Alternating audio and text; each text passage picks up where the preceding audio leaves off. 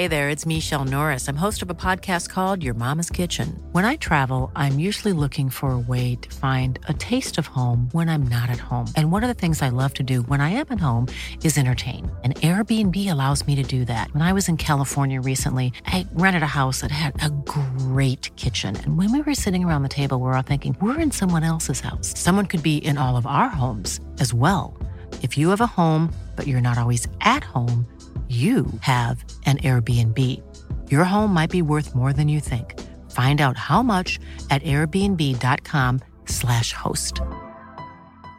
Hiring for your small business? If you're not looking for professionals on LinkedIn, you're looking in the wrong place. That's like looking for your car keys in a fish tank. LinkedIn helps you hire professionals you can't find anywhere else, even those who aren't actively searching for a new job but might be open to the perfect role. In a given month, over 70% of LinkedIn users don't even visit other leading job sites. So start looking in the right place. With LinkedIn, you can hire professionals like a professional. Post your free job on linkedin.com slash people today. Burrow is a furniture company known for timeless design and thoughtful construction and free shipping. And that extends to their outdoor collection. Their outdoor furniture is built to withstand the elements, featuring rust-proof stainless steel hardware, weather-ready teak, and quick-dry foam cushions. For Memorial Day, get 15% off your Burrow purchase at burrow.com slash ACAST and up to 25% off outdoor. That's up to 25% off outdoor furniture at burrow.com slash ACAST. This podcast contains explicit language and graphic descriptions of violence. Please be advised. I'm going to say something that you're not going to like. Okay. I'm getting mixed feelings on him now. And let me explain why. He's almost over cooperating. Now, he has lied, but I'm wondering if we're looking at the wrong guy.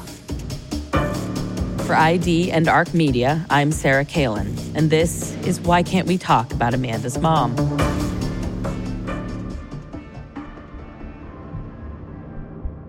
Since 2019, I've been investigating the 1993 murder of Renee Bergeron in partnership with the Mobile County Sheriff's Office, and I've pursued multiple leads active serial killers. Uh, there are a variety of indicators that uh, you have a sexual homicide here, even without the presence of uh, evidence of that.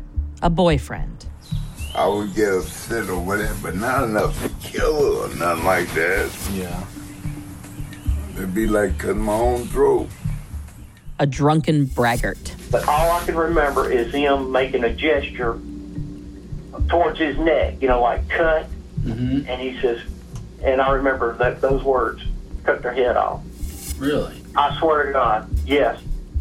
And a good friend of Renee's, who the original detectives never really looked into. I was always scared for her life, man. I think that's why I was so concerned about her. I tell you what, man, I wish I could, I wish I could swap my life for hers and bring her back. Here's what I know whoever killed Renee is filled with rage. Towards women in general, very likely, but most certainly towards this woman in particular. And it is a rage specifically about her womanhood and her sexuality. You can see this in the object rape of her body and the cut from her pubis to her navel. It's also clear that the person or people who killed Renee likely have a history of violence and are comfortable with it to a significant degree. And they had a disgust for Renee, personally. The injuries to her body are sadistic, even for a murderer. I'm honing in on two separate theories of this case, and with those theories, two separate primary suspects Ronnie Parker and David Young. At the time of Renee's death, Ronnie is a manual laborer at a Christmas tree farm just a few miles from where her body was found.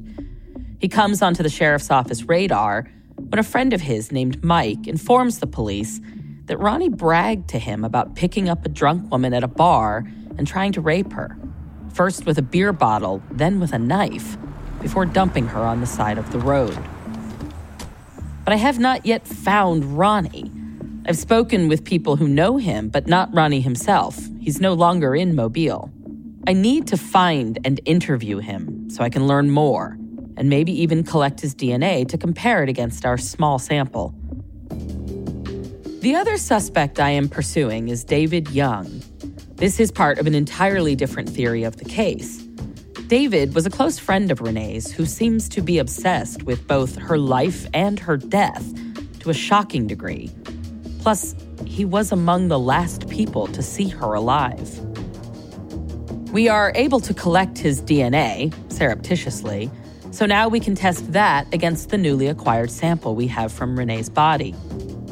But David keeps trying to lead us in another direction, more accurately, many different directions. He claims Renee's murder must have been related to organized crime. Then he claims it must have had to do with illegal baby selling markets. Then he claims it was just black people, you know, in general. Sometimes he'll claim all of these nefarious entities are responsible for her death in a single conversation. Is he trying to hide something? Or is he just an overly concerned friend? My partner, Detective Matt Peak, and I regularly debate this case. Which of these two suspects seems like he could be the killer? I mean, as much as David hates to hear it, this just looks like white man shit to me. Oh, yeah. What's done to her? And that's why I keep going back to Mr. Young. Yeah. Here's the thing David creeps me out. But being creepy is not a crime. I keep going back and forth. Is he just a weird, sad old guy who knew Renee well and is genuinely upset and deeply affected by her death? Then I think of his evasive answers, his contradicting stories, his visits to the family, the fact that he had so many personal items of Renee's, or the fact that even to this day, he regularly visits the spot where her body was found. Not her grave, that would make some sense. This is essentially returning to the scene of the crime, and that is impossible to ignore. I hate to put my money on this guy just because, but if I had to make, if I had to make a decision right now, I'm kind of torn. I'm like 60-40 David, Yeah. Because the the problem is- is. It's somebody out of that Parker nonsense.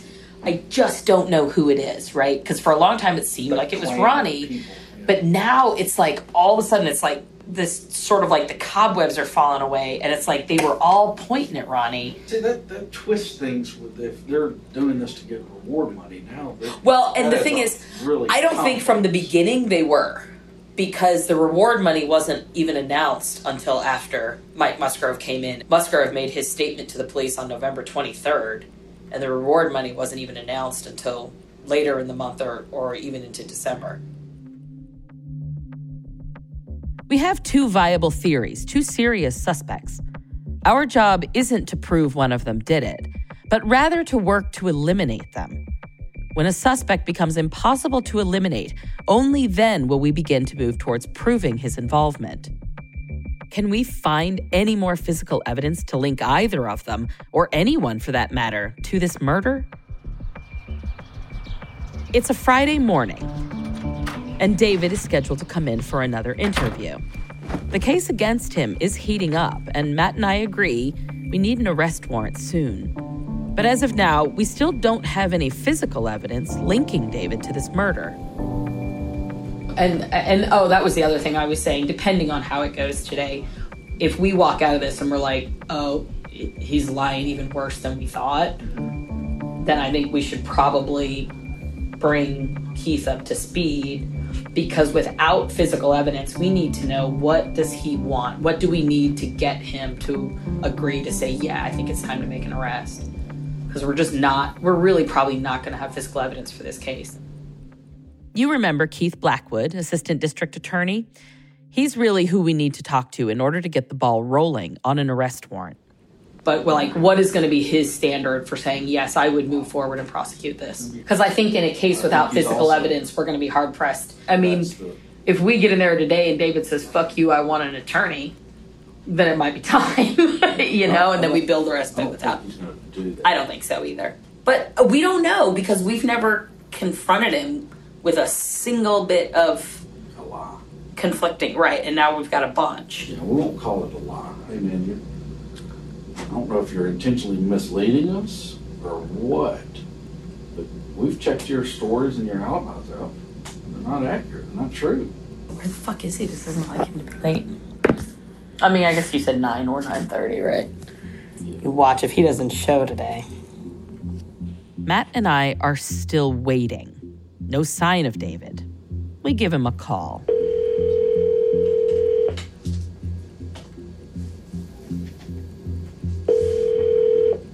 Hello?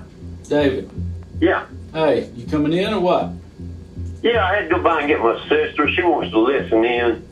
She's called uh, her attorney. Uh huh. She's going to talk to him Cool. and see if he can advise her about what's going on. Looks like we're wrong. David might want that attorney after all. What's more, he tells us that his sister wants to join the interview. He's a little ornery on the call.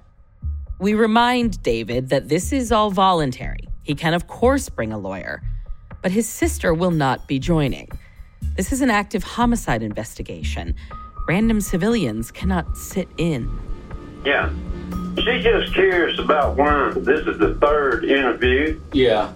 Well, because you're, know. you're very close friends with her, and we just like to keep talking to you Well- about her. I know, I told her that, but I don't see no reason why she can't sit in and listen, you know. Well, what we talk about okay is well, I, I don't like it because this is what we talk about stays confidential because it's an active investigation.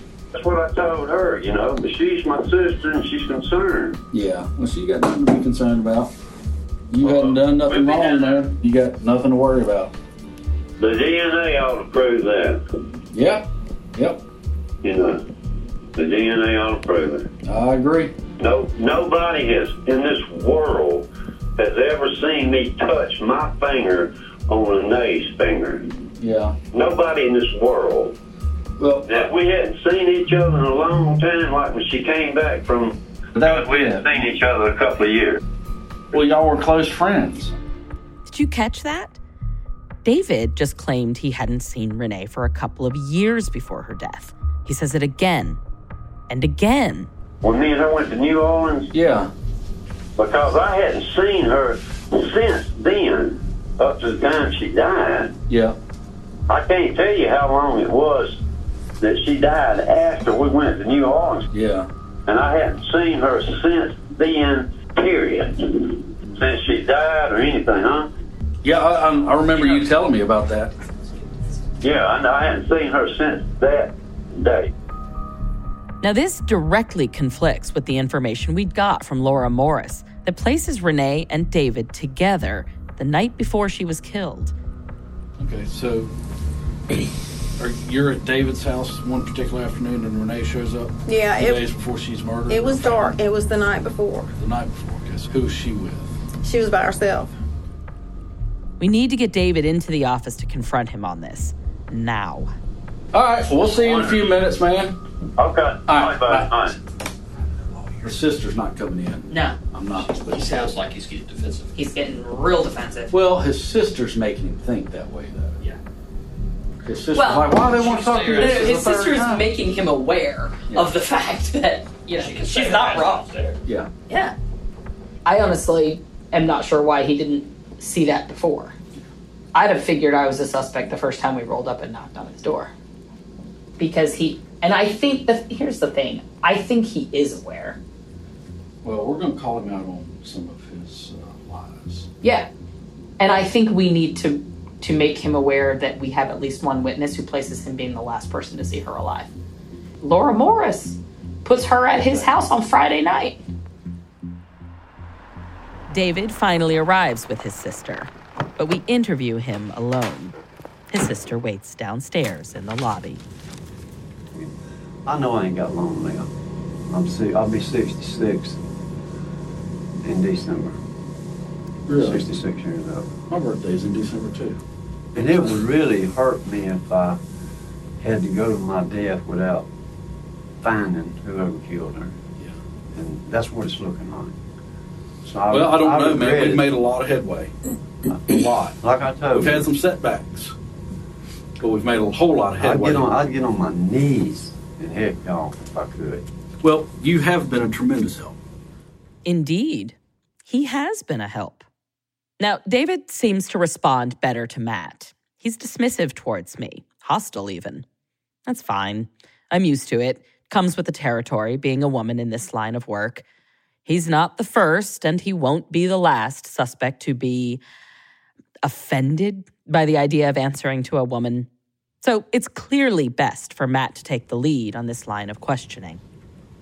So some of the, the, the timelines and things that you've told us since we talked to you at your house, and then you came up here and spoke with us again. Mhm. We've looked into some of those things you told us. Yeah. Uh, where you were, what you were doing, some of the people you told us about. Yeah. We've interviewed those people. Mm-hmm. Um, we've sent DNA off for testing. We've done, man, we've done a whole lot of stuff. Um, so that's what I wanted you to come back down so I can, so we can get some more clarity because some of the things aren't making sense to us. You know what I mean? This is part of our larger strategy. Given that this case is decades old, we have a lot of circumstantial evidence, but considerably less physical evidence, especially since the DNA results have not yet come in.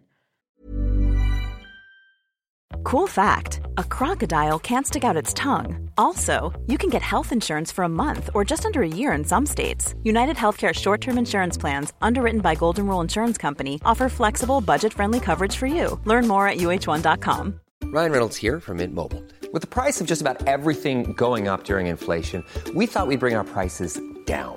So to help us, we brought in a reverse auctioneer, which is apparently a thing.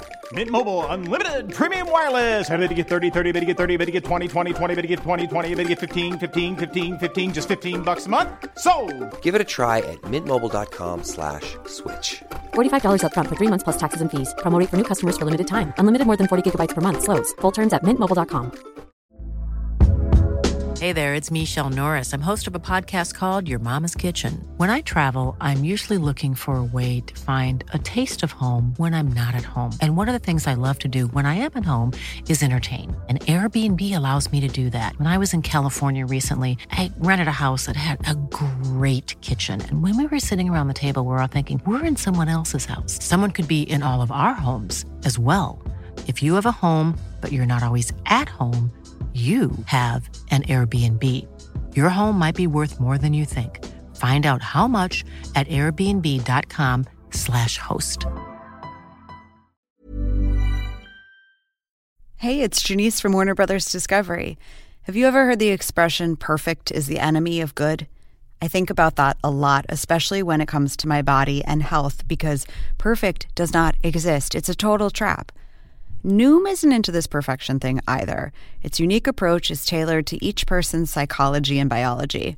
From coaching to recipes, Noom's app provides personalized information to help you on your journey, no one else's journey. I also think it's great that Noom doesn't restrict what you can eat and it doesn't shame you for treating yourself. And treat yourself, you should. What's more, Noom's approach is grounded in science. They've even published more than 30 peer reviewed scientific articles about how they work. To date, Noom has helped more than 5.2 million people lose weight by helping them build new habits for a healthier lifestyle. So why not give it a try?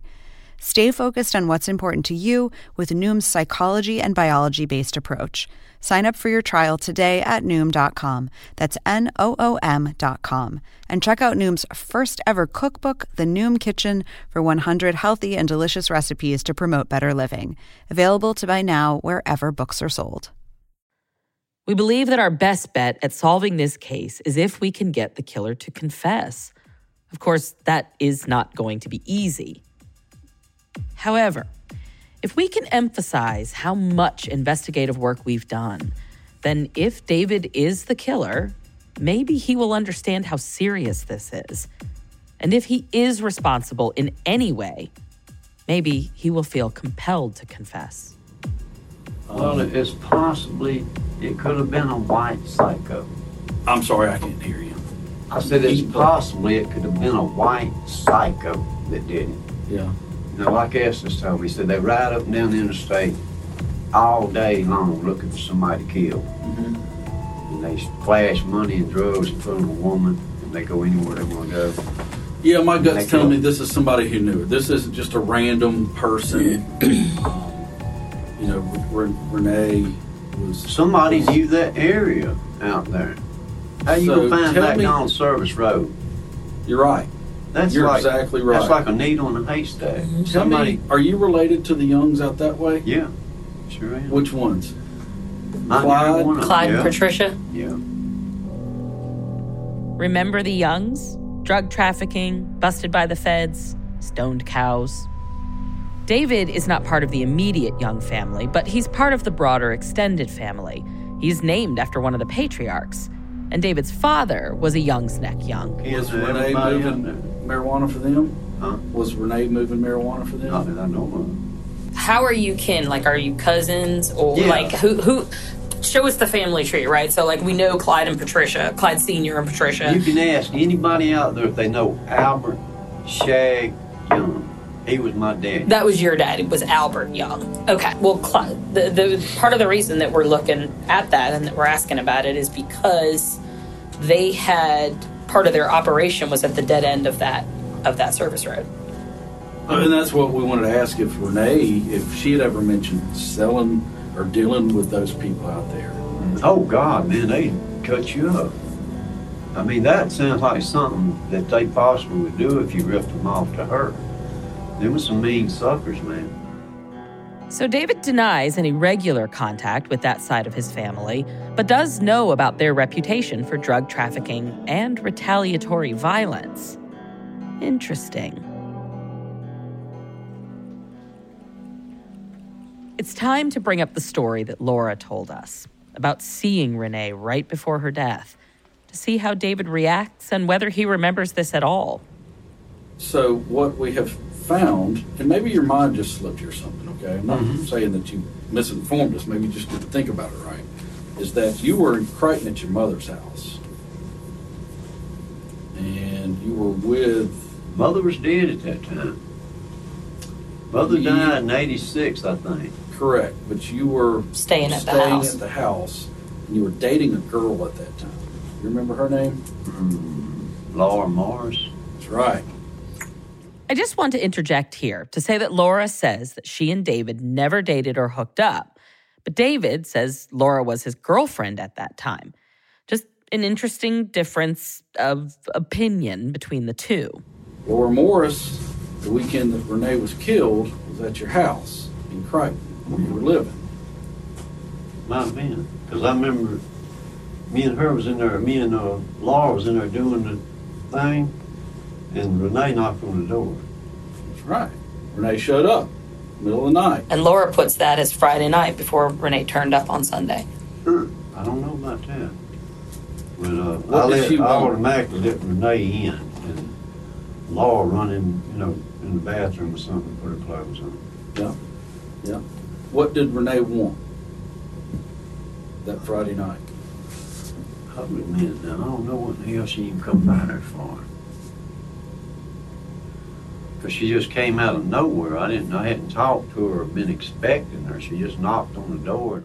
Just in case you didn't catch that at the beginning of his answer, when he mumbles to himself, this is what David says quote, I don't know what the hell she even came by there for. And that's the way Laura described it as well. She she drove up Friday night. Yeah.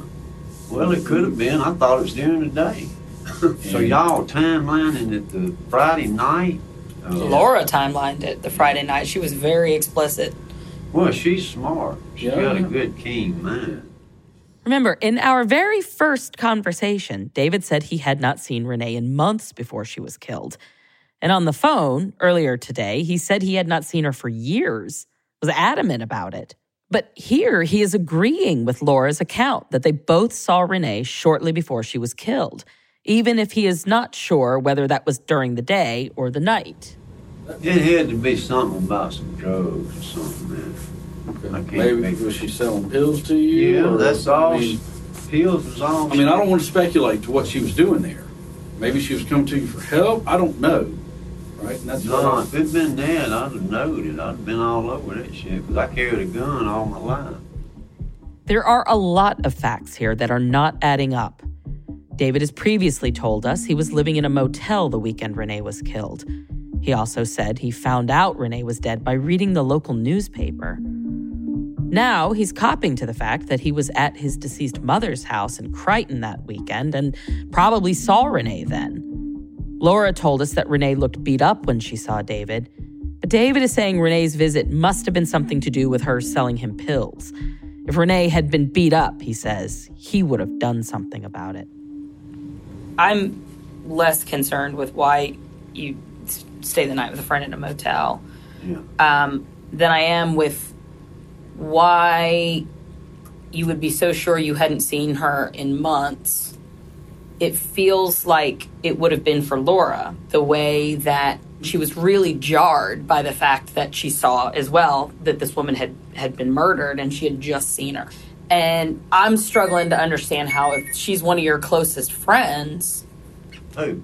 Renee, Oh, Renee, yeah. if you open up a paper on Monday morning and you say, "Oh my God, she was brutally murdered," It's on the front page. I know, I know, I've looked at the papers. Why you would forget that you saw her two days earlier That Friday night when she came over. when she came over to the house? Well, I can't. I'm gonna have to think about that one. I can't. I can't put together me being at the motel, uh, me and Laura being at the house, and Renee comes in. I can't put the timeline together on that. Y'all trying to say it out back to back. We're just this that Laura Laura was pretty clear that it happened. You know that it was less than forty eight hours from when she showed up at the house to when the guy sees her on the service road. And, and, and that's where it got confusing for us was you told us that you hadn't seen her in a long time. Well, but that wasn't accurate The because you saw dead Friday. truth. I'm telling you, that God strike me dead right here in this chair. God, it's so hard to interview David. I go left, he goes right. I try to spin him, he tries to spin me. It's frustrating. And what's even more disturbing is how he speaks about Renee. Like at one point early on in the interview, while I am asking him a totally unrelated question, David just offers this, unprompted. She didn't really love nobody, I guess, but maybe her people. You know, her mom and daddy and stuff. She didn't love nobody. What makes you say that? Oh, she just she was a wild runner. You know. She Doesn't mean she didn't love Well, people. she left her. She left her baby. That's because she was on crack. You know. Um, you got anywhere to What I want to say to David, what I want to point out to him is this Renee loved lots of people. She loved people very deeply.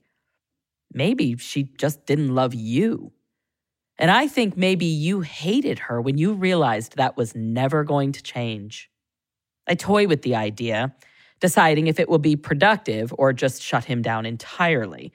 I choose to err on the side of caution because we do still need him to keep talking to us, which he does. In total, we talk to David for about an hour. We thank him for coming in. Then Matt accompanies him out of the building before returning to the office to discuss the interview. What do you think? Man, he wouldn't fucking answer a question again. I- again, like he just wouldn't answer anything. He just was keeps. shocked that when we talked to Laura, and two, now we're putting Renee at his house Friday night. Yeah, and well, and he said, "What are you getting at?" Mm-hmm. I'll tell you the other thing too that I just was like, "Fuck you," was when he goes, "She didn't love anybody," and that right there, that's damn near motivation. If she, it- you know, Well, he followed it up with because you responded of, What? I how dare you say it? Yes, she did. He was like, no, I didn't say that. I said, "What makes you say that?" yeah. And he goes, "Well, she didn't love anyone. She left that baby." left her kid, which I- I can understand that. I've I've got feelings like that as well. Of you might, I mean, you're a piece of crap if you leave your child. Or you recognize that you are 17 years old and the child is better off with you as a visiting frequent family member rather than in your care. Looking at David Young's perspective of this girl's prostitute, drug user, and she's left her kid. Sure, if he then didn't flip that by saying, I don't want to die without knowing who did it, I go see her grave all the time. Like, that's what I'm saying. It's this flip with David that strikes me. the complete concern for finding out who killed Renee, with making a show of cooperating, even sharing funny anecdotes and warm memories, all mixed in with saying just flat out ugly, hateful things about Renee. But there's another dimension to David that gives me pause beyond his personal relationship with Renee. And it gives Matt pause too. How close is he with the Youngs Neck Youngs? After all, we've learned that Renee was a confidential informant for the sheriff's office. It's hard to dismiss that that could have played a role. I wonder if we could ever make the connection that David was moving marijuana for the other young. Right. And that she And was that moving through him or moving through David. Okay. Or that he And knew guess it. What? Renee did something stupid. Yeah. Either lost the money, smoked the money, whatever, and the family was like, David, you better. That's what I've been saying. That's that to me would be the link sexual. between those two. because he was conflicted now. I really like her. I love. Well, her. but here's what's her, interesting. but Now I've got to kill you. I've got to kill you, but there would be a sexual component Right. because he was into her. I've always wanted to sleep with you, so I'm going to put this knife in you instead. And that's then the curiosity and maybe hesitation marks. And also why she would have gone with, you know what I mean, like somebody she trusted and she's alone with that night. We don't know what our suspect's motive would be to kill and mutilate Renee beyond personal animus and sadism. So, if David is responsible, what was the tipping point? Could it be something to do with his family and drug trafficking? After sleeping on it for a few days, I want to bring David back in. Matt disagrees. What else are we going to ask David? He said he wanted to talk to us again. Remember, like he, I think he wants. I mean, unless you think it's a total waste of time. We've got him backed into a corner really good because a lie is almost better than the truth. Hundred percent. Because you can disprove that. So I don't know what else to get at. I just, yeah, I know. I just, uh, he had wanted to come in, and I, without the pressure of the sister, Yeah. and I just feel like he. I feel like he wants to say it. He thinks she deserved it. Yeah, and he thinks if he just explains it right, everybody else will think so too. Right. I mean, I, I- I get it, but I don't think without. I'll tell you what. You're you're right. I think I think you're right. I think if we interview Musgrove, we interview Parker, and it sheds new light towards David, we can go back at him again. But I, I think we're beating the dead horse if. I just feel like if we sit with him, he's gonna fucking say it. Yeah, there's the the chance that we get lucky and he slips up. I don't even think he's gonna slip up. I think he's like I don't think he's going to just outright confess. You don't think so? I don't get that. I didn't after the first time, but I did by the end of last time. Let's say we're right. Let's say that he did do this, and he likes the game. He's been playing the game for a long time. Yeah, but nobody's been playing with him till now. Correct. So he likes the game. Why would he want the game to end right now? I'm going to say something that you're not going to like. Okay. I'm getting mixed feelings on him now. And let me explain why. He's almost over cooperating and telling us. I, I, now, he has lied, but I'm wondering if we're looking at the wrong guy. So my and I hate to say that. No, no. I just, I think I need to My that- response to that is every time we talk to him, whether on the phone or in person, with the exception of the Friday before the storm, Yeah. I walk away with the same feeling, and then it kind of fades as I like evaluate the other stuff. I don't. It's not Evaluate his statement. evaluate his statements, evaluate like kind of all the other stuff pointing at it, and evaluate the fact that over cooperation is indicative I, I agree. of guilt. I agree. But there is something about him where you feel like I just don't. I just don't know. I totally. Just a I get that. guy? It's it's not Is he a, he's, now. he's a perverted old man? He's a pervert, but he's also like the, all the stuff he was just talking about. Whether it was, I mean, you know, the the the stuff about what he would do, the stuff about the judge. What here's what the judge is going to do. This man has a deep, rich fantasy life. Like that's all he hyper focuses on things, and that can just be a weird person, So I, or it can I be was- dangerous.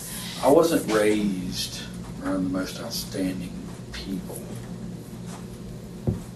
So I, I, I mean, I take that's not the right verbiage. I saw some things when I was a kid and got exposed to Sure, me too. people as very similar to him. Yeah. In his mentality. And I kind of understand his thought process of, and why the way he is. And blacks are bad. Oh, totally. And I don't. I don't think that that is what makes him. Old I southern Yeah. line of thinking that yeah, you couldn't And beat I- that out of him. I Correct. totally. That is can't. That And it is influences his thought process with everything. hundred percent, and I roll my eyes at that. But that stuff isn't why I think that he's that he's capable of this, or that the stuff he says. It's not the she got with the blacks that makes me think that. Yep. It's the the need to punish her for that.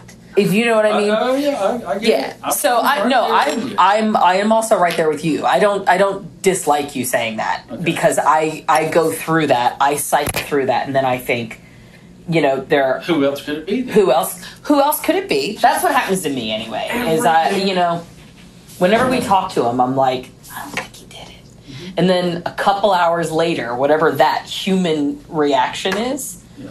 I'm like, I mean, maybe he's just pulling the wool over my eyes or something. I don't know. But I'm usually pretty good. I think so. I think you're also a decent person, so your empathy reaction is strong. You know, mm-hmm. But I'll just be surprised if you don't change your mind again. yeah, I just I've never, I've never seen a case like. This. You know what Occam's razor is, right? Yeah, Simplest explanation is usually the truth. that's right. But David is not our only suspect here.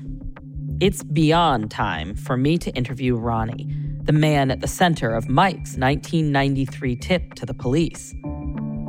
Remember, I learned that Ronnie scares a lot of people in his life, so much so that most people only speak to me under the condition of anonymity. And his arrest records show that he has been convicted of drunken disorderly conduct and, more importantly, domestic violence. It takes me a while, but I finally find Ronnie. He's living out in the boondocks between Muscle Shoals and Moulton, Alabama. This is about six hours away from Mobile.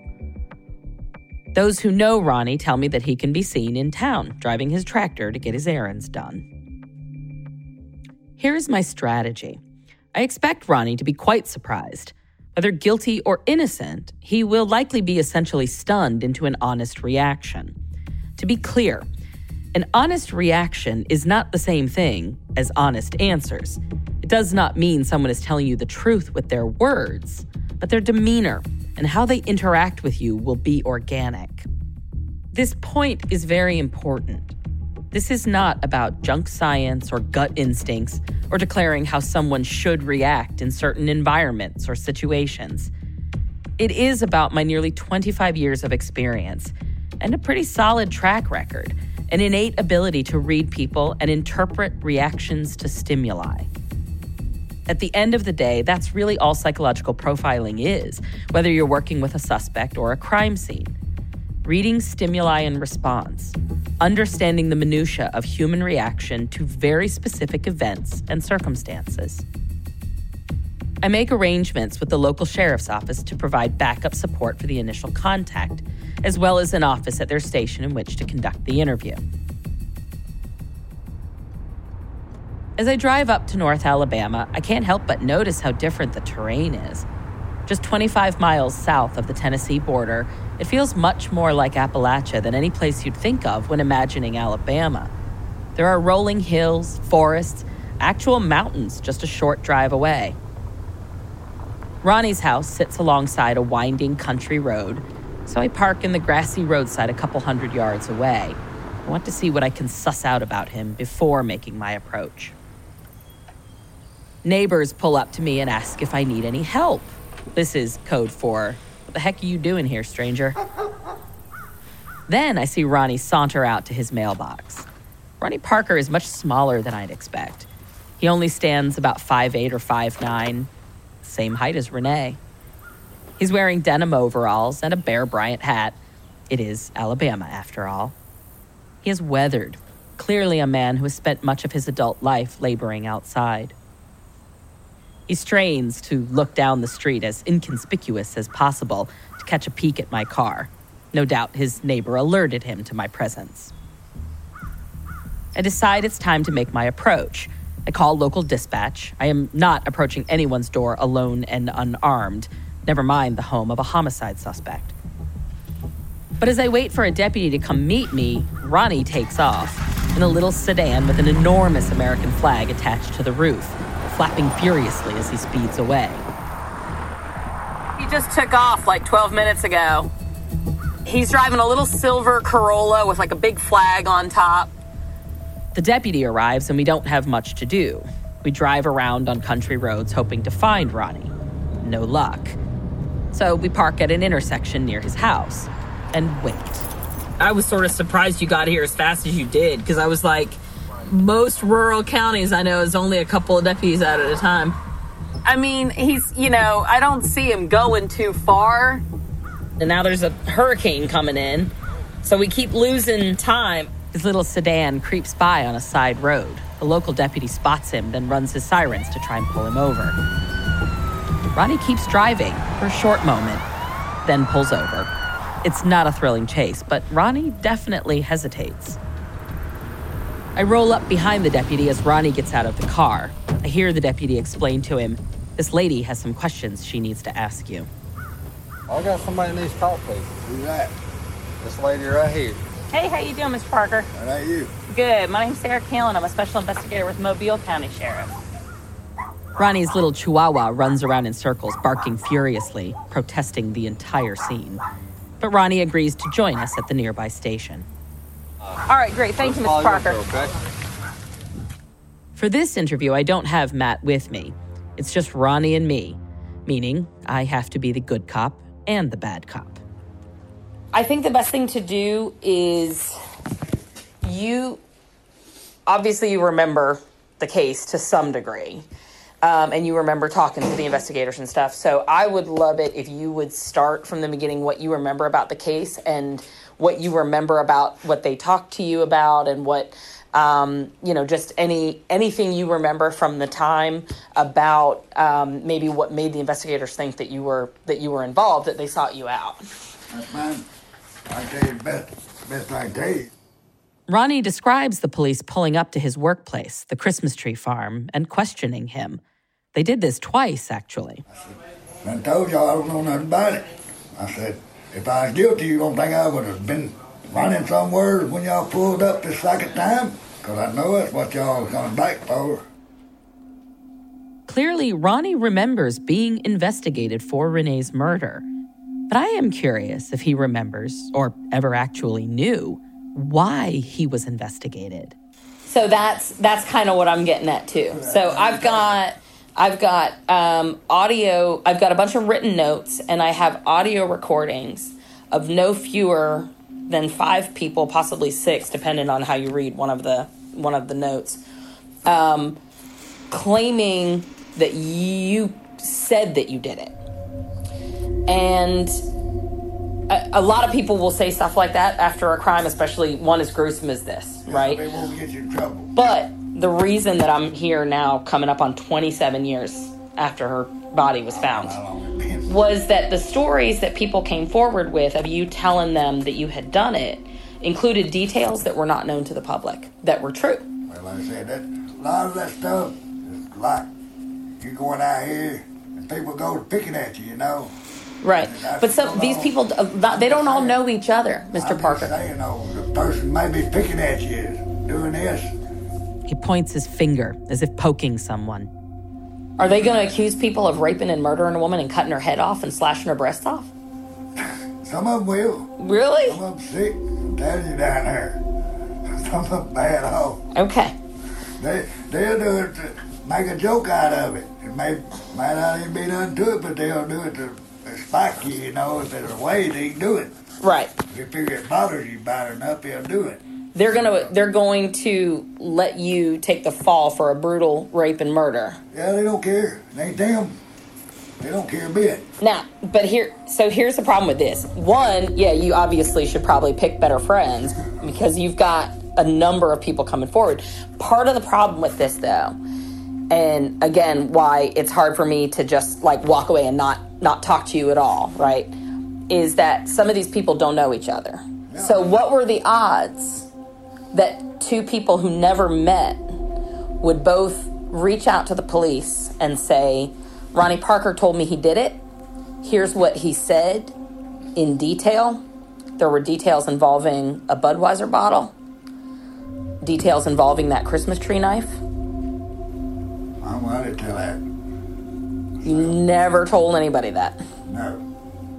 It would have showed up on lie detector stand when I went and took all this if it was all so. Ronnie is defensive, that's for sure. But there are holes in the case against him.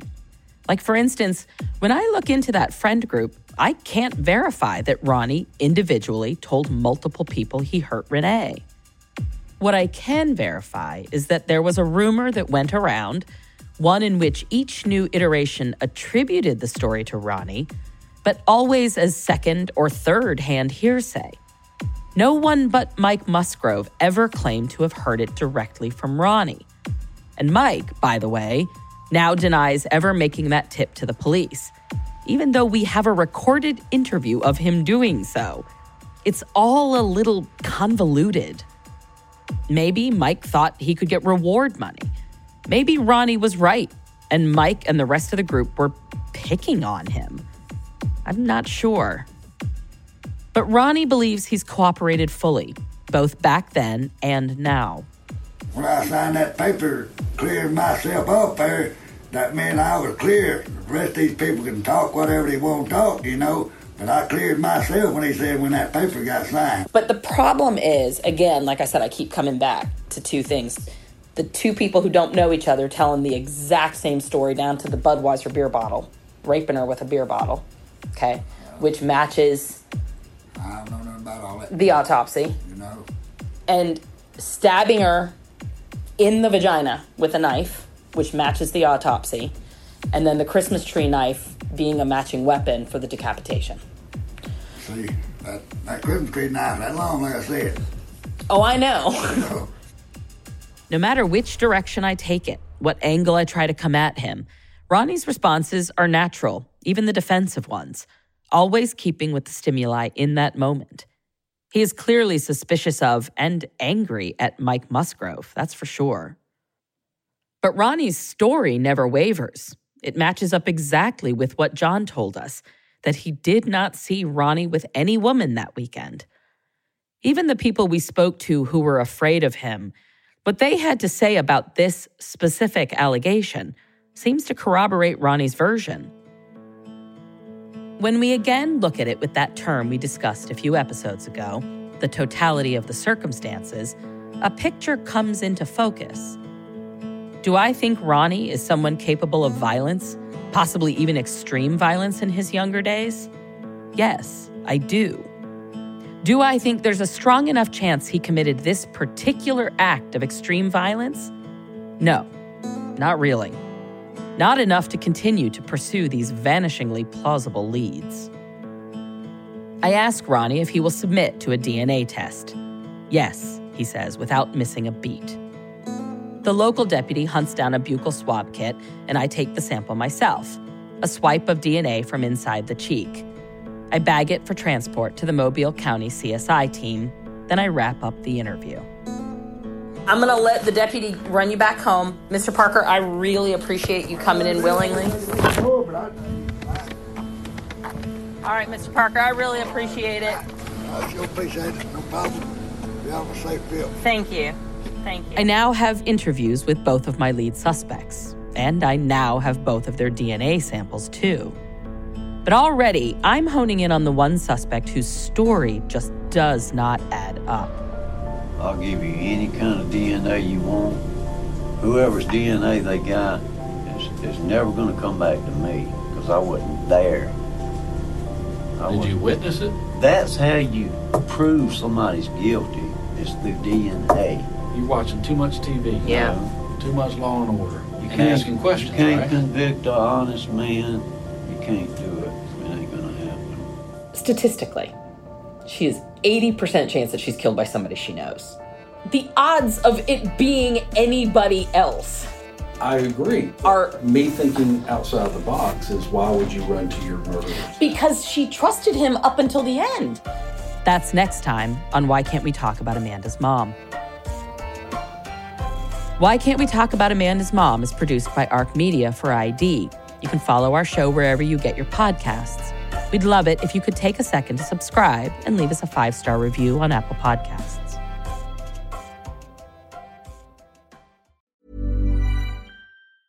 Planning for your next trip?